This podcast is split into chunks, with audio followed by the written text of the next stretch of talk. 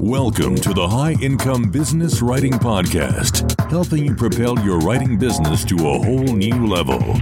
And now, here's your host, Ed Gandia.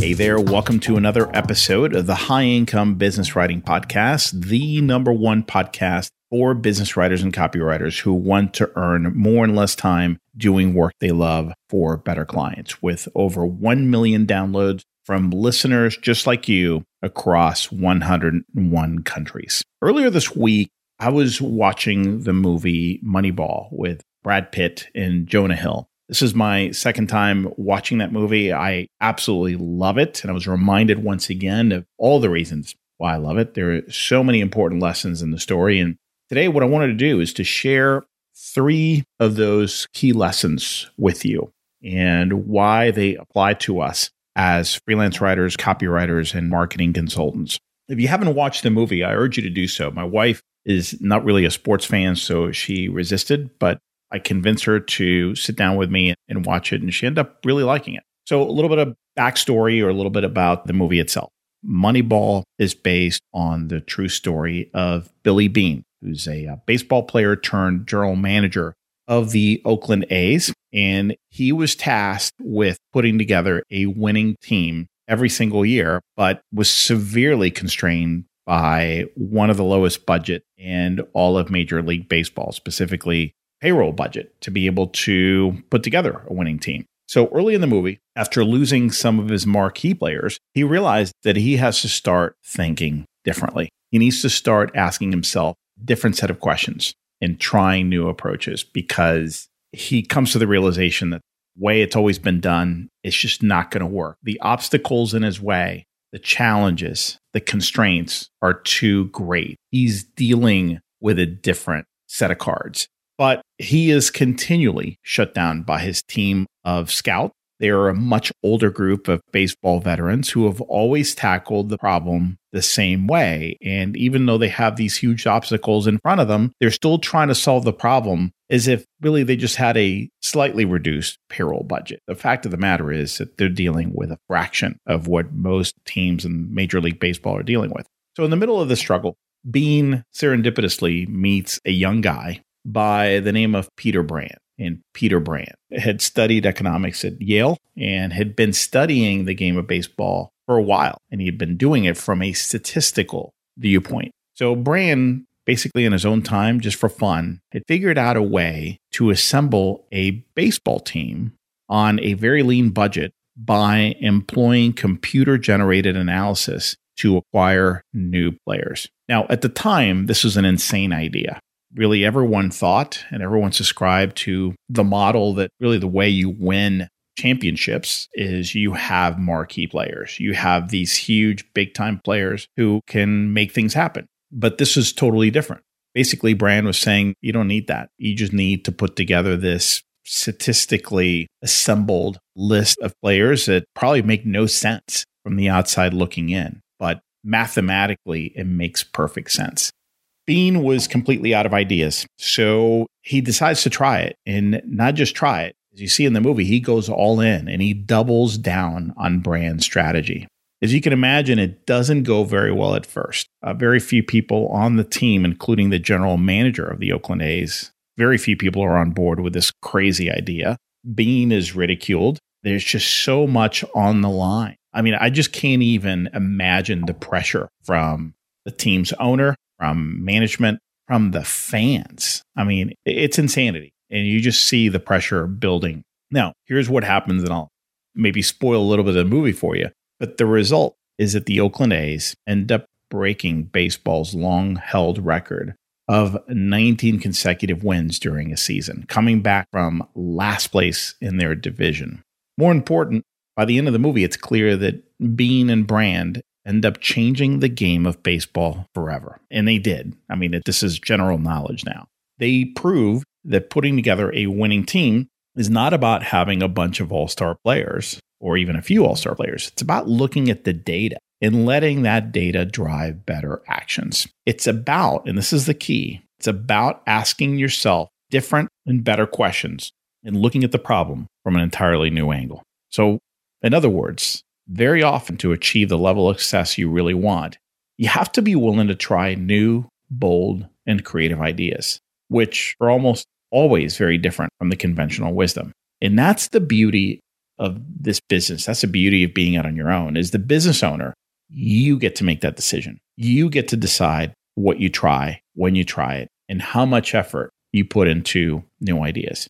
I find this to be perhaps the most exciting part of being a business owner, the creative latitude I have, even if much of what I try ends up not working out. Is actually the case every single time out of every 10 ideas. One might work really well, one or two others might work okay. That's it. The other seven or eight, uh, they're usually complete failure, many times a massive failure in the case of a few of them. But here's the thing when an idea does work, that one out of 10, it more than makes up for all the things that didn't work. Sometimes you get these ideas from a trusted colleague or from watching or hearing about another writer or copywriter who's doing things a little differently, or from your business coach, or from heck, a podcast like this. And the first step is typically imitation, right? You just try to copy exactly what the other person is doing, or at least as closely as you can. But in most cases, when you think about it, what ends up working is a different iteration of that original idea you set out to imitate. And what's interesting is that typically that iteration that ended up working for you came about after making a series of changes, adjustments, and refinements.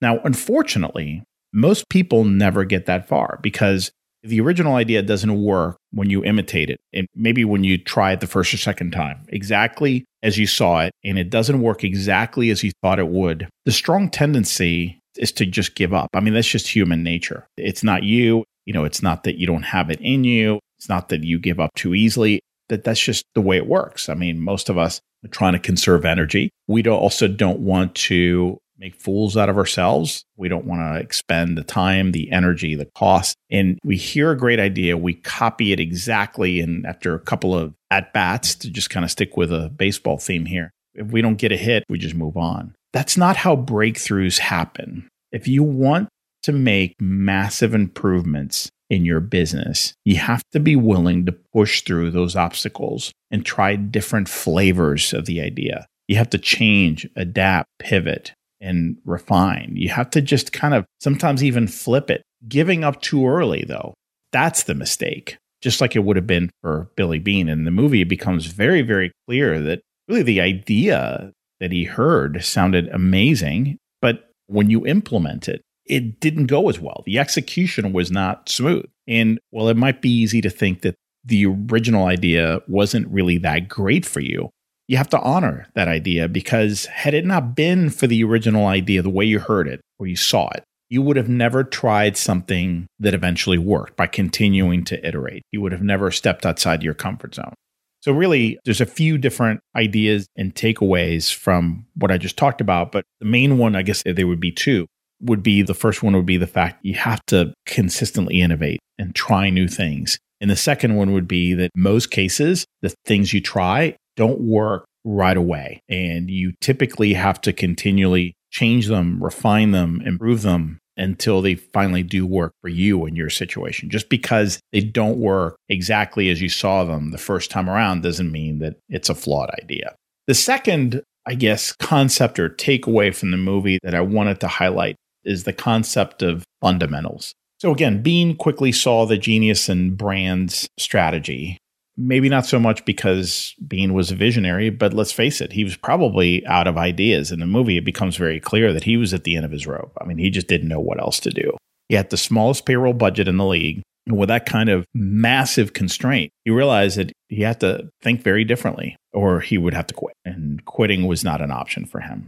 He wouldn't be able to solve the problem basically with the same kind of thinking everyone else was using. Okay, that's been obvious and we've hit on that idea. But just as important, Beane recognized that he had to focus. Specifically, that meant ignoring shiny objects and focusing on fundamentals because a consistent focus on core fundamentals will take you where you want to go. And it's very easy when you start implementing something new and it's not working as you thought. It's very easy to start bringing in new ideas and adding new things to it because you start becoming desperate. And it's very clear in the movie that the pressure from above and from the fans was dramatic, and anyone else would have probably buckled and said, Well, all right, so this is not working. You know, let's kind of let's try some new things as well. Let's add to it. But when you do that, you dilute the core idea, the core strategy, and you end up with really very poor results or really back where you started. So in the movie, you see that it clicked, this idea clicked when Brand reminded Beane. So this is very interesting. Here's a mathematician, a statistician,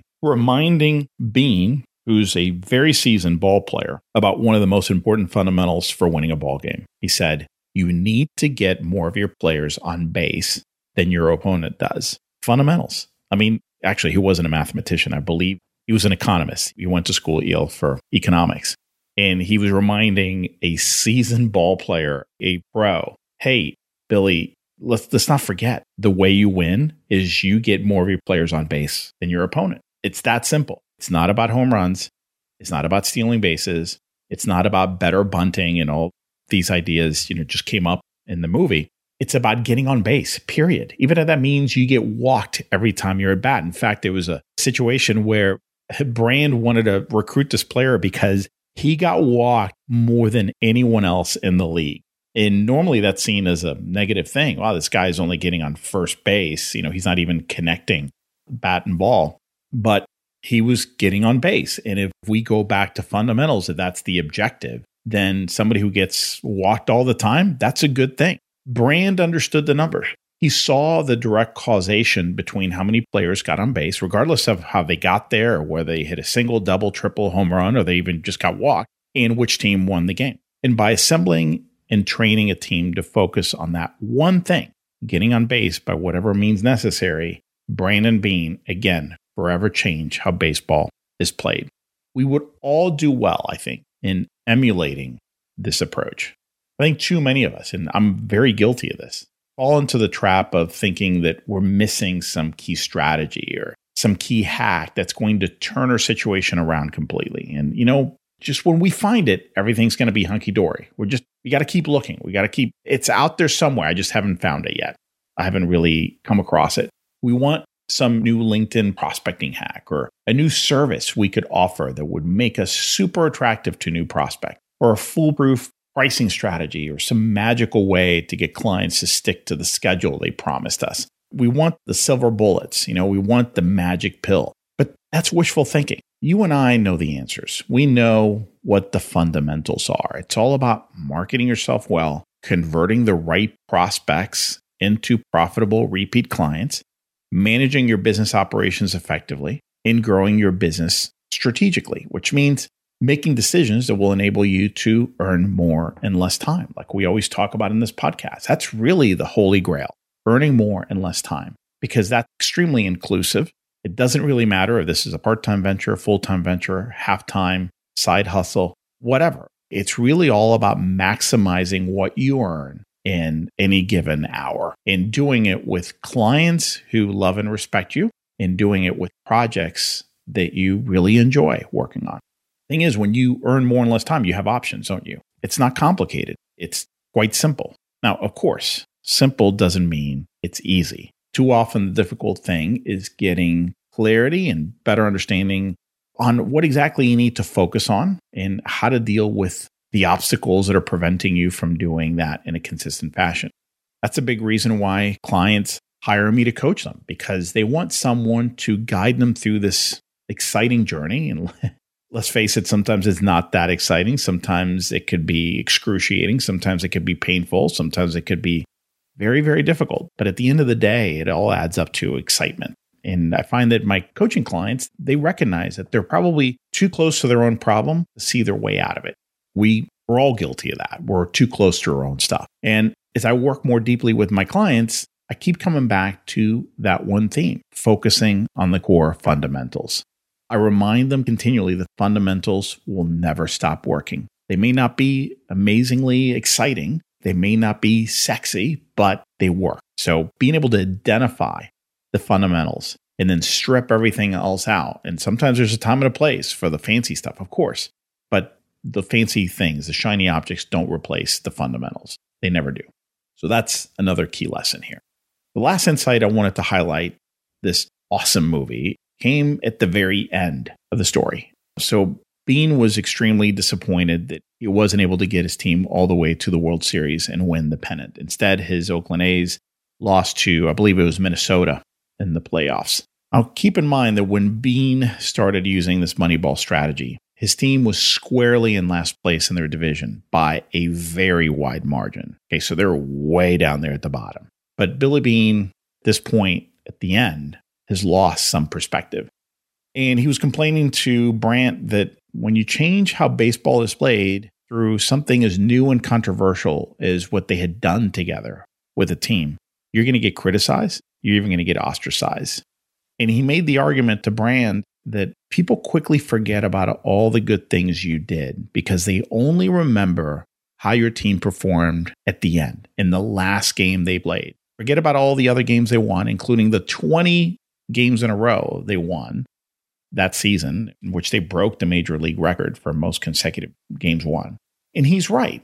People, and this is just human nature, we tend to remember the final moments of an event or string of events to a much greater degree than previous events. In fact, whether Beane knew this or not, this phenomenon has a name. It's actually called the peak end rule. And it's a cognitive bias in which positive or negative moments, so the peaks, and the final moments of an experience, the end, are much more heavily weighted in our memory and decision making. So, anyway, the end of the movie, you see that Brand was noticing that Beane had lost perspective about everything that they had accomplished together. He was ignoring the fact that he had accomplished the impossible, taking his team from last place, a very deep last place, to first place in their division with the lowest payroll budget in the major leagues. No one, absolutely no one, considered this to be even remotely possible because everyone's assumption was that you need at least two or three marquee players to make that happen. And that year, Oakland couldn't afford any of those players. To make his point, Brand asks Billy Beane to come into his office and he shows him a video clip of a recent minor league game in which an overweight 240 pound catcher was at bat. Now, this particular player had a history of never getting on base. He almost always struck out. This time around, however, as you watch the clip, and this is on YouTube, by the way, I'll try to put a link to it in the show notes. His bat actually connected with a ball. And this guy is just shocked that it happened because it hadn't happened in so many months. But then thinking, well, I can't run very fast. He's thinking he probably can't even, won't be able to make it to first base because he is such a slow runner. He just gives it all he's got. And he starts running as fast as he can to first base and he trips on the base. Now, all the players on the field and all the spectators start laughing at him. And of course, the runner thinks that they're laughing at him because he tripped and made a fool out of himself. But he quickly finds out why they're laughing. And they're laughing because he had hit the ball 60 feet over the fence. He had hit a home run, his first ever home run. But here's the thing he was so used to always striking out, his expectations had become so low that he had lost the ability to dream bigger. He had lost perspective. And It was an important message of being needed to hear. In the process of focusing on winning and winning the whole thing, he had lost sight of the fact that he had done something amazing. He had lost perspective. He had lost perspective about what he had accomplished. And it's easy to do. And that's why we need others to help us along the way, to help us maintain that perspective, which is so easy to lose when we're busy and hard at work going after big goals. I'm all for taking things to the next level, but just make sure that in the pursuit of this new level of achievement, you don't lose sight of how you've grown and how that growth has made you better and stronger. Because of the actual outcome you're gunning after is the only thing you care about. You know what? I'm here to tell you, you'll never be happy. And you know it. I know you know this. You've been around. You don't have to be a freelancer to know this. If the actual outcome is the only thing you care about, you'll always be chasing outcomes. You'll never be happy. So, look, as you can tell, I'm a big fan of this movie. I think it's these are just three or four of the top lessons or takeaways for me. If you haven't seen it, if you haven't seen Moneyball, I encourage you to do so. It's not only an inspirational story, it's also filled with valuable lessons for us all.